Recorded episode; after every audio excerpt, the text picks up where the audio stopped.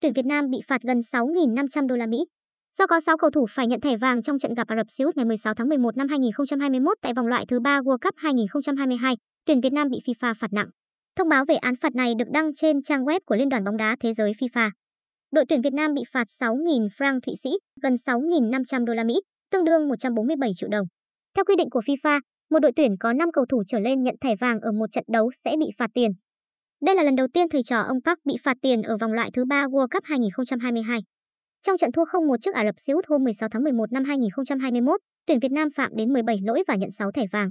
6 cầu thủ Việt Nam nhận thẻ là Quế Ngọc Hải, Nguyễn Thành Trung, Nguyễn Tuấn Anh, Nguyễn Công Phượng, Nguyễn Văn Toàn và Phan Văn Đức.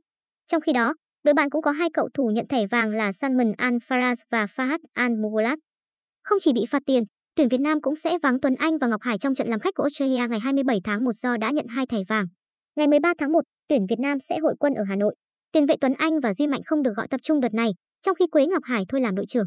Huấn luyện viên Park Hang-seo hứa hẹn sẽ có nhiều thay đổi làm mới đội hình. Hiện tại, đội tuyển Việt Nam xếp chót bảng B, chưa giành được điểm nào. Trong 4 trận đấu còn lại, Việt Nam sẽ lần lượt gặp Australia 27 phần 1, Trung Quốc 1 phần 2, Oman 24 phần 3, Nhật Bản 29 phần 3.